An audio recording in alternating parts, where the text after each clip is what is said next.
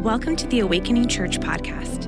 We pray this message encourages you and provides the hope and light of Jesus Christ. Thanks for tuning in. Some of you might not know me because I actually joined the Awakening staff March of 2020. So if you can imagine, I didn't get to meet a whole lot of people right off the bat. So I want to introduce you to my family. We're going to have a picture of them up on the screen. My husband Christian and I have been married for seven years, and we have these two adorable children. We have Luke, or Lukey, as we all call him. He is one and a half, and he is just this burst of joy and excitement and energy all the time. And then there's Ella, and she is five and a half, and she's starting kindergarten this year. And so this Move Up Sunday has been really fun and extra special for me. I've been through a lot of Move Up Sundays over my years in ministry, in both youth ministry and kids ministry, and now I'm getting to celebrate this day in my own family. So it's been really fun and exciting. She was talking about it all week that she got to move up to kindergarten today. And at the phase she's in right now, at five years old, she has about a million questions every single day. If you've ever been around a five year old, you know exactly what I'm talking about. She even says to me sometimes, Wow, I sure have a lot of questions. Sometimes these questions are silly, like, What would happen if I mixed peanut butter with my scrambled eggs? Often the questions start with why. Why do I have to brush my teeth? Why do I have to clean up my toys? Why did the eggs taste so bad with the peanut butter on them? And sometimes her questions are ones that just stop me in my tracks to answer.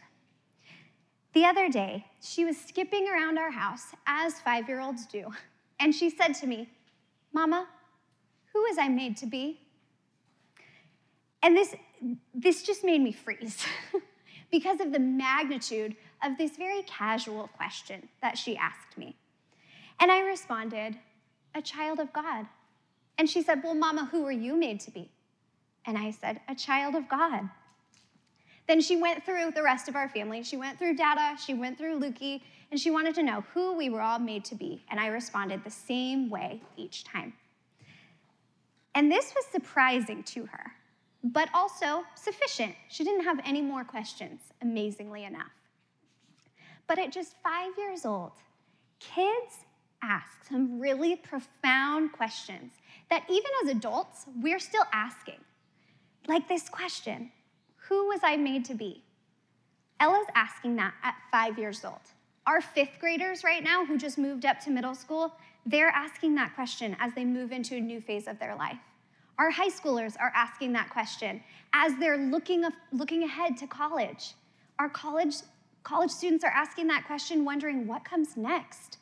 And we continue to ask this question in our 20s, in our 30s, our 40s, our 50s, and into retirement Who was I made to be? And these are the types of questions that our souls are longing to find the answers to. And the way that Jesus approaches kids gives insight to who we are as his disciples and that's what we're going to unpack this morning. The way Jesus interacts with kids shows us both how we are to interact with kids and also how to relate to Him. Today, we're celebrating kids and youth all morning as they're moving up a grade and finishing, I think what we can all agree was one of the craziest school years ever. But why would we do this Move Up Sunday and make it such a big deal? Why would we pause our sermon series, bring all the kids and the youth into the tent, and celebrate them as a whole church? We wanted today to be a celebration not just of what these kids and teens and families have accomplished over the last year. Today isn't just about this milestone or them moving up in our ministries.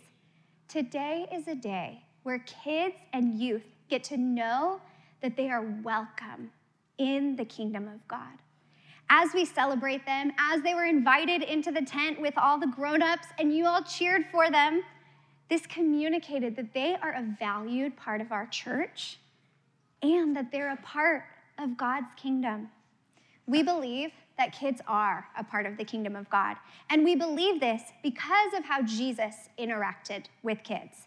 We see lots of stories of Jesus interacting with adults, but there's one key story that we see Jesus with kids. And what Jesus says in this moment is really challenging and important for both parents and also those who aren't currently raising kids to hear. This is for all of us.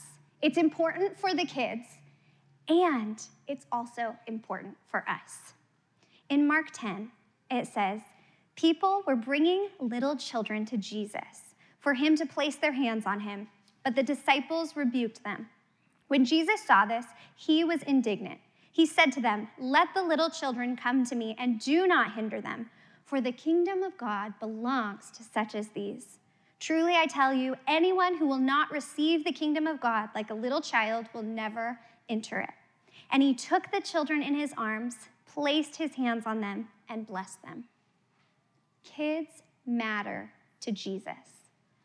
Plain and simple. This is why we as a church are celebrating these kids and youth today. Jesus made it so clear to his disciples that these little ones matter to him. Now, the first thing that I want you to notice, you know, we often jump to this wonderfully convicting phrase where he says, Let the little children come to me. And we'll get there in just a second. But there's something vital that comes before that in the text. Notice that the kids weren't coming to Jesus on their own. The passage says people were bringing little children to Jesus. It actually took someone scooping them up, bringing them to Jesus, and making an introduction. And that is when Jesus says this famous verse of, Let the little children come to me. It was so important to him that the little children got to meet him, that he even went as far as rebuking the disciples for turning them away. There's something so notable about people bringing children to Jesus. We don't know if these people were their parents or grandparents or an aunt or uncle or even an older sibling or a friend. But what we do know is that somebody cared about these little ones so much that they wanted to make sure that they got introduced to Jesus. This is discipleship. Jesus calls all of us to make disciples. The Great Commission, you've heard it before go and make disciples. Many of us have heard this verse, and many of you are doing that right now. You're leading a small group. You're talking to your coworkers about the gospel. You're walking through something difficult with somebody that you love. But some of us read that verse and sit back thinking, what does that even mean? How do I make disciples? Isn't that the job of maybe a pastor or a missionary? You know, I'm not sure I want to do those things. But in this passage, we get a glimpse into one of the most tangible ways to make disciples by introducing kids to Jesus, by bringing them to Jesus. By talking to a kid about Jesus, you are answering his call to make disciples. Someone once said to me about their own kids, well, they have their whole lives to follow Jesus, implying our family's not making that a priority right now because our kids have too much to worry about between school and sports and friends and fun. But I want to say the same thing to you, but differently today. Kids have their whole lives to follow Jesus. If they meet him now, they get to walk with him for a lifetime. Think about your own life for a moment. Think about what your life was like before you knew God compared to after? What were your choices like? Who did you care about? How did you spend your time? How did you make decisions? Now, some of you have known Jesus from a young age, and that is such a gift. And if that's you, think for a moment of how your life could have been different if you didn't know God at such a young age. But for many of us, we didn't know God as a small child. I gave my heart to Jesus when I was 17 years old. And at 17, my life choices began to radically change. So I want you to think for a moment of how your life could have been different if you knew Jesus since you were little. And now, not in a regretful sort of way, because each of our stories are special and unique, and they lead others straight to the heart of God. But just imagine if, when you were five years old, you knew that God loved you no matter what, and that you had been introduced to Jesus who wanted to be your friend forever, and that you knew that you were created in the image of God. What might your life look like at 15 or 25? How might the foundation of what you believe about yourself and about others be different? Kids have their whole lives to follow Jesus, and they need someone to introduce them to him, someone who knows Jesus and sees the value in walking with him for a lifetime. Someone who will consistently show up in their lives to walk through the questions they have and the experiences that they're going through. Someone who will point them to Jesus at every opportunity. Someone who will disciple them. Most of you probably don't really know what I do here. Sure, you know I'm the kids pastor, but I would guess that the picture that you have in your mind of what that looks like has something to do with changing diapers and coloring and passing out snacks, and most of that is true. But kids' ministry is so much more than wiping icky noses and playing duck, duck, goose. It goes beyond childcare or babysitting. And that's why we don't even call it that here. Instead, what we do is we create a safe and joyful environment for kids to get to experience God, to build relationships with other kids, and to be cared for by Jesus loving leaders. The vision of Awakening Kids is this Awakening Kids exists to awaken the kids of this generation to the wonder of Jesus and the truth of God's word. And everything we do in kids' ministry, right over there, everything we do is connected to that vision. Kids matter to Jesus, and we want them to know that they matter to the heart of God and that they're actually a part of his kingdom. So it looks like this we share stories about Jesus in a way that invokes their sense of wonder. We do activities that use their innate sense of curiosity, and we do both of those to point them back to the God who put those gifts in them. The story of Jesus is so amazing, so we share it in a way that communicates that to their hearts. We also point them back to Scripture. We teach directly out of the Bible. We don't water down the stories for them, but we share the truth about who God is and who they are, all found in Scripture. And as they're rooted in Scripture, some of the big questions in this world feel a little bit less scary because they know the God of truth, and that truth is found in the Bible. This idea of living their own truth that's so prevalent in our world becomes living God's truth because God's truth becomes their truth. Kids' ministry and youth ministry are made up of an incredible team of volunteer leaders who spend their Sunday mornings investing and discipling kids so that they can know Jesus. If you asked any high schooler or adult what it was that had the greatest impact in their life, you rarely hear a program or a curriculum or a sports team or even a church. It all goes back to a person, right? Someone who invested in their life a teacher, a camp counselor, a family member, a sports coach, a kids' ministry leader, someone who believed in them, someone who loved them, and someone who invested in them. So I've mentioned making disciples a few times, so I want to paint you a picture of what that looks like in the day to day.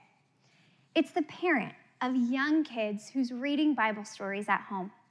The little ones, the toddlers, their babies, they don't yet know Jesus. And you get to be the person to introduce them to him. It's the aunt or uncle or grandparent or sibling who shows a deep, unconditional love to the child in their life and points them toward Jesus through the experiences that they share with you. It's the college student who's working as a nanny and teaching and playing and sharing the love of Jesus by how you care for those kids. It's the single young adult who has friends with kids, and you choose to not just spend time with your friend, but with the whole family, and you build a relationship with those kids. It's the volunteer who gives their time and serves in kids' ministry or youth ministry, because that's what's going on over there. It's discipleship. It's talking to kids and walking with them as they have big questions about God and faith and life. And it's the tired parent who has been distance learning for a whole year, and then their kids finally get to go back to school, and then six weeks later, somehow it's already summer break. And yet, you still choose to pray over your kids every night as they're going to bed. This is what discipleship looks like. It isn't limited to parents or pastors, it's all of us. As we invest in the kids and youth of today, building a foundation of faith in their lives, we're helping to create the world changers of tomorrow. As they know and love Jesus at a young age because someone, because you invested in them, we're gonna see them do amazing things. These kids could be the ones to dismantle racism in America. The kids that you're discipling could become foster parents who give a home to kids who desperately need it. And the kids that you saw this morning, they could be the ones to put an end to world hunger or sex trafficking. And the first step to all of that is found in Jesus' words let the little children come to me. So, we've talked a lot about kids because kids matter so much to Jesus. But there's also more in this verse that he says. The second part of this verse is maybe even more challenging because Jesus wasn't even talking about kids anymore. It was directed to the disciples of how they needed to respond to Jesus. This part is about us, the grown ups in the room. He says, Anyone who will not receive the kingdom of God like a little child will never enter it. Matthew, in his gospel, he records it a little bit differently and maybe even more strongly. He said, Truly I tell you, unless you change and become like little children, you will never enter the kingdom of heaven. Jesus calls us to teach and disciple kids, and he also calls us to learn about faith from kids. This is an invitation from Jesus to every one of us to step into his identity, to our identity as a child of God. When we choose to believe in Jesus as our Savior, we are adopted into God's family as his sons and daughters. Our identity becomes being a child of God. And there's so much that we can learn from kids about how to walk out that identity. Kids teach us a simplicity of faith. Now, I want to make this really clear. This does not mean to not have a well thought out faith. It's not, this doesn't mean be gullible or uneducated or naive. It doesn't mean to water down scripture or your relationship with Jesus. Absolutely not. But what Jesus is saying here is to approach your relationship with him like a little child does, with a simplicity of faith. Something we often say around awakening is there is no junior Holy Spirit. And our former family pastor, Kirsten, she put that into the culture of our church. And what that means is this when we accept Jesus, we are given the gift of the Holy Spirit. Every one of Jesus' followers has the Holy Spirit living in them, and that includes kids. There's no distinction between an adult follower of Jesus and a kid follower of Jesus. We're all the body of Christ, and we all have the same Holy Spirit. So when Jesus says change and become like little children, what exactly does that mean?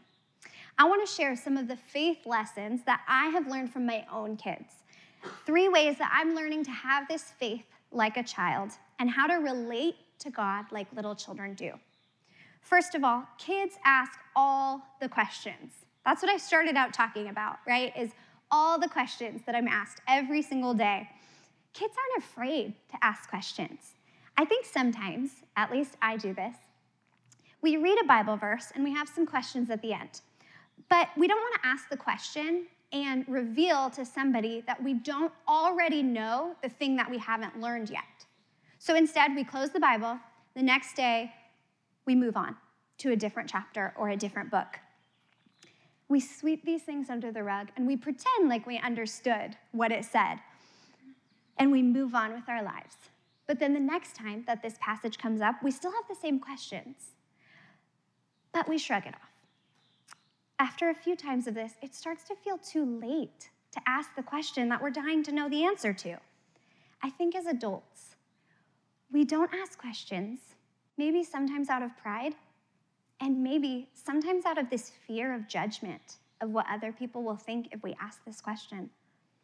But see, kids aren't like that. Kids have a question and they ask it right away. They don't debate if it's a question worth asking. They don't think about how they might be perceived by the people hearing the question. They just ask it because they're curious and they just want to know more.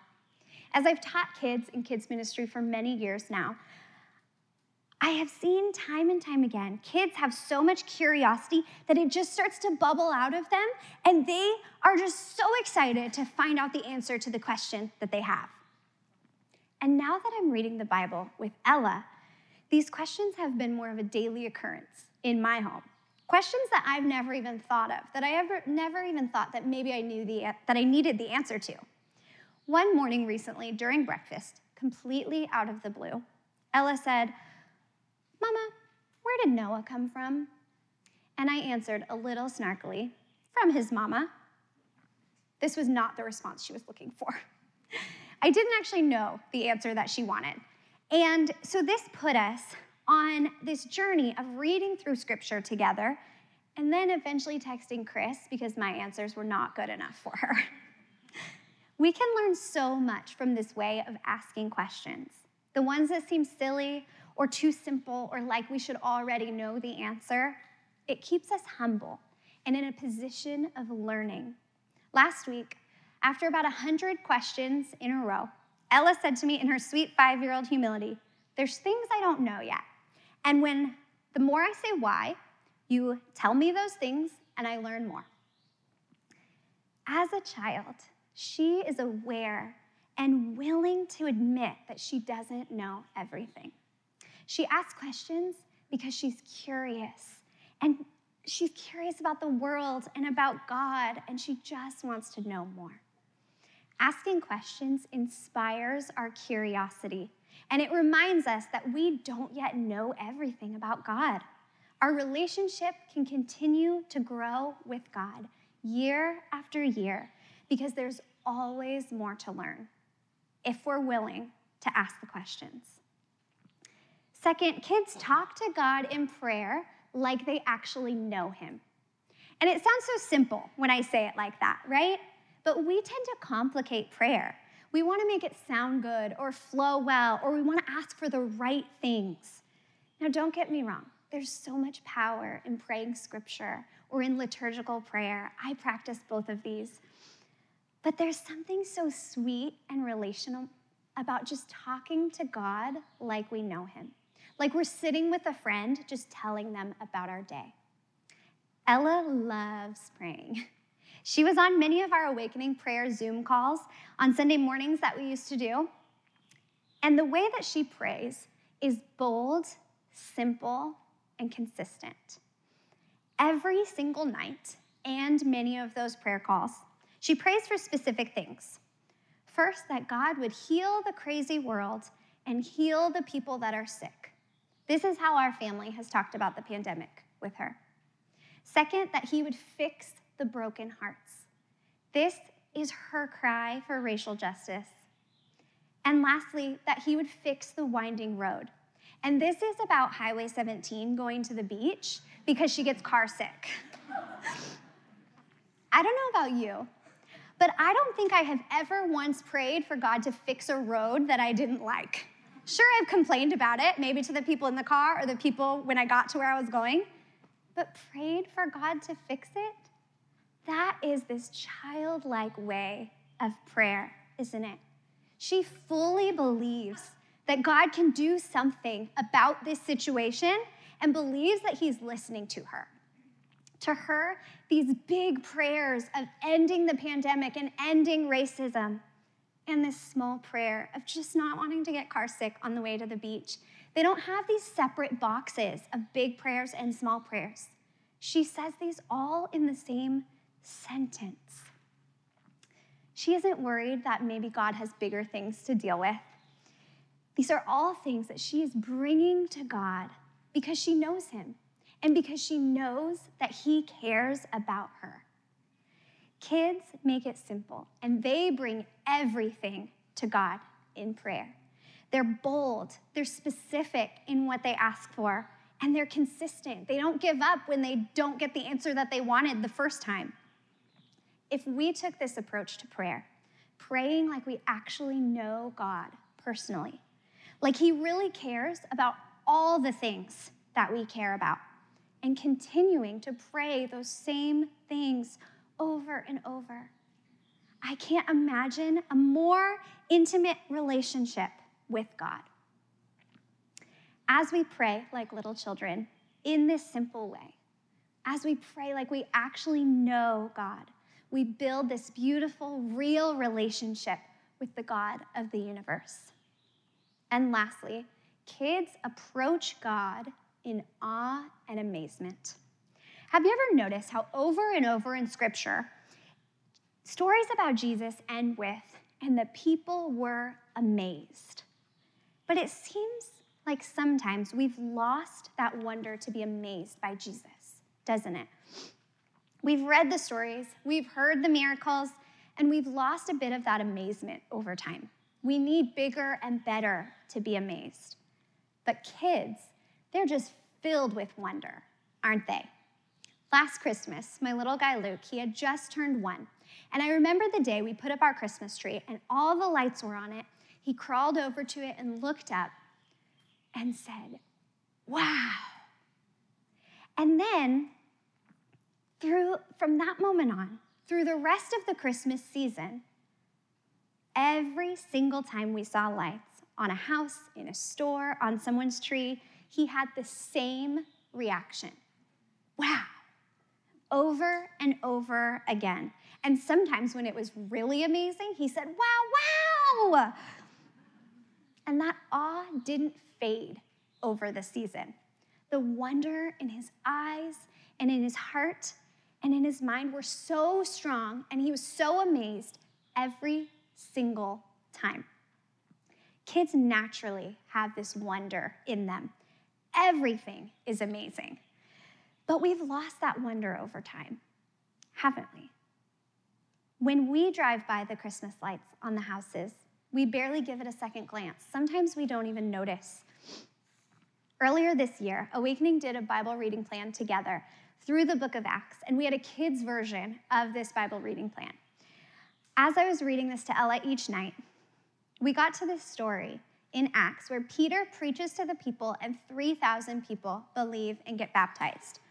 Many of us have heard this story, and the wonder of that can fade a little bit over time.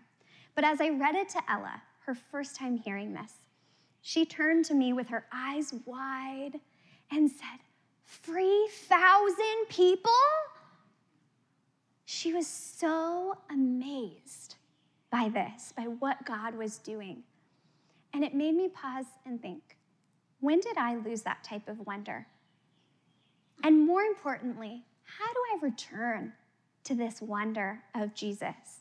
How do I receive the kingdom of heaven like a child? And I think the answer lies in the heart of what Jesus says in this scripture. In this passage, these aren't actually two separate ideas.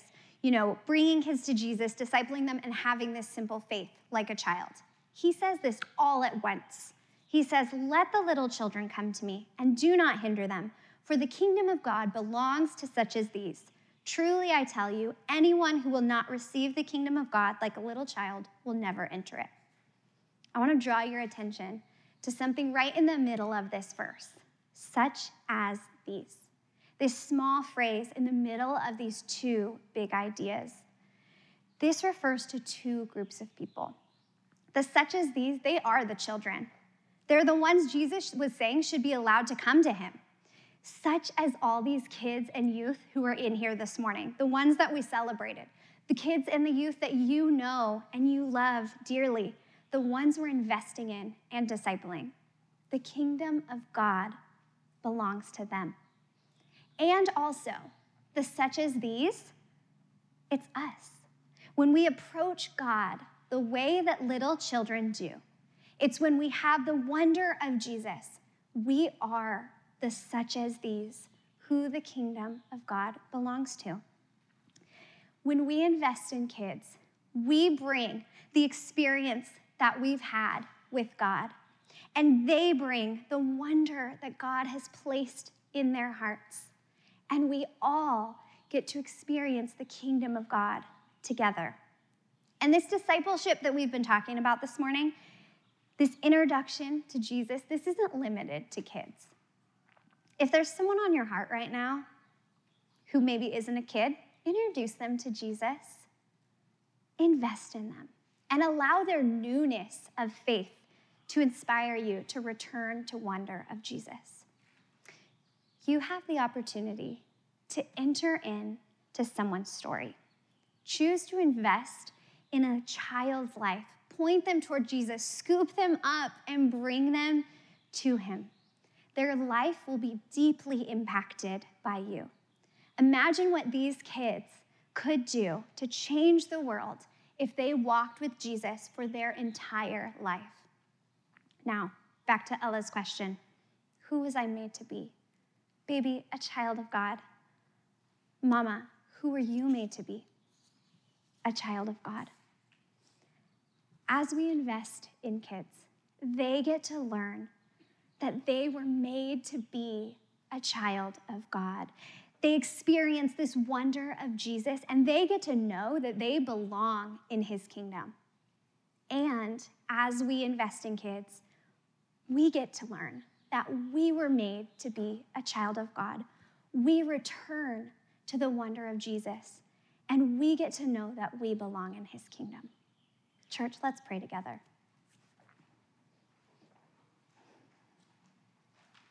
Jesus, thank you that you've given us children, that you've given us, that you've invited us in to invest in their lives.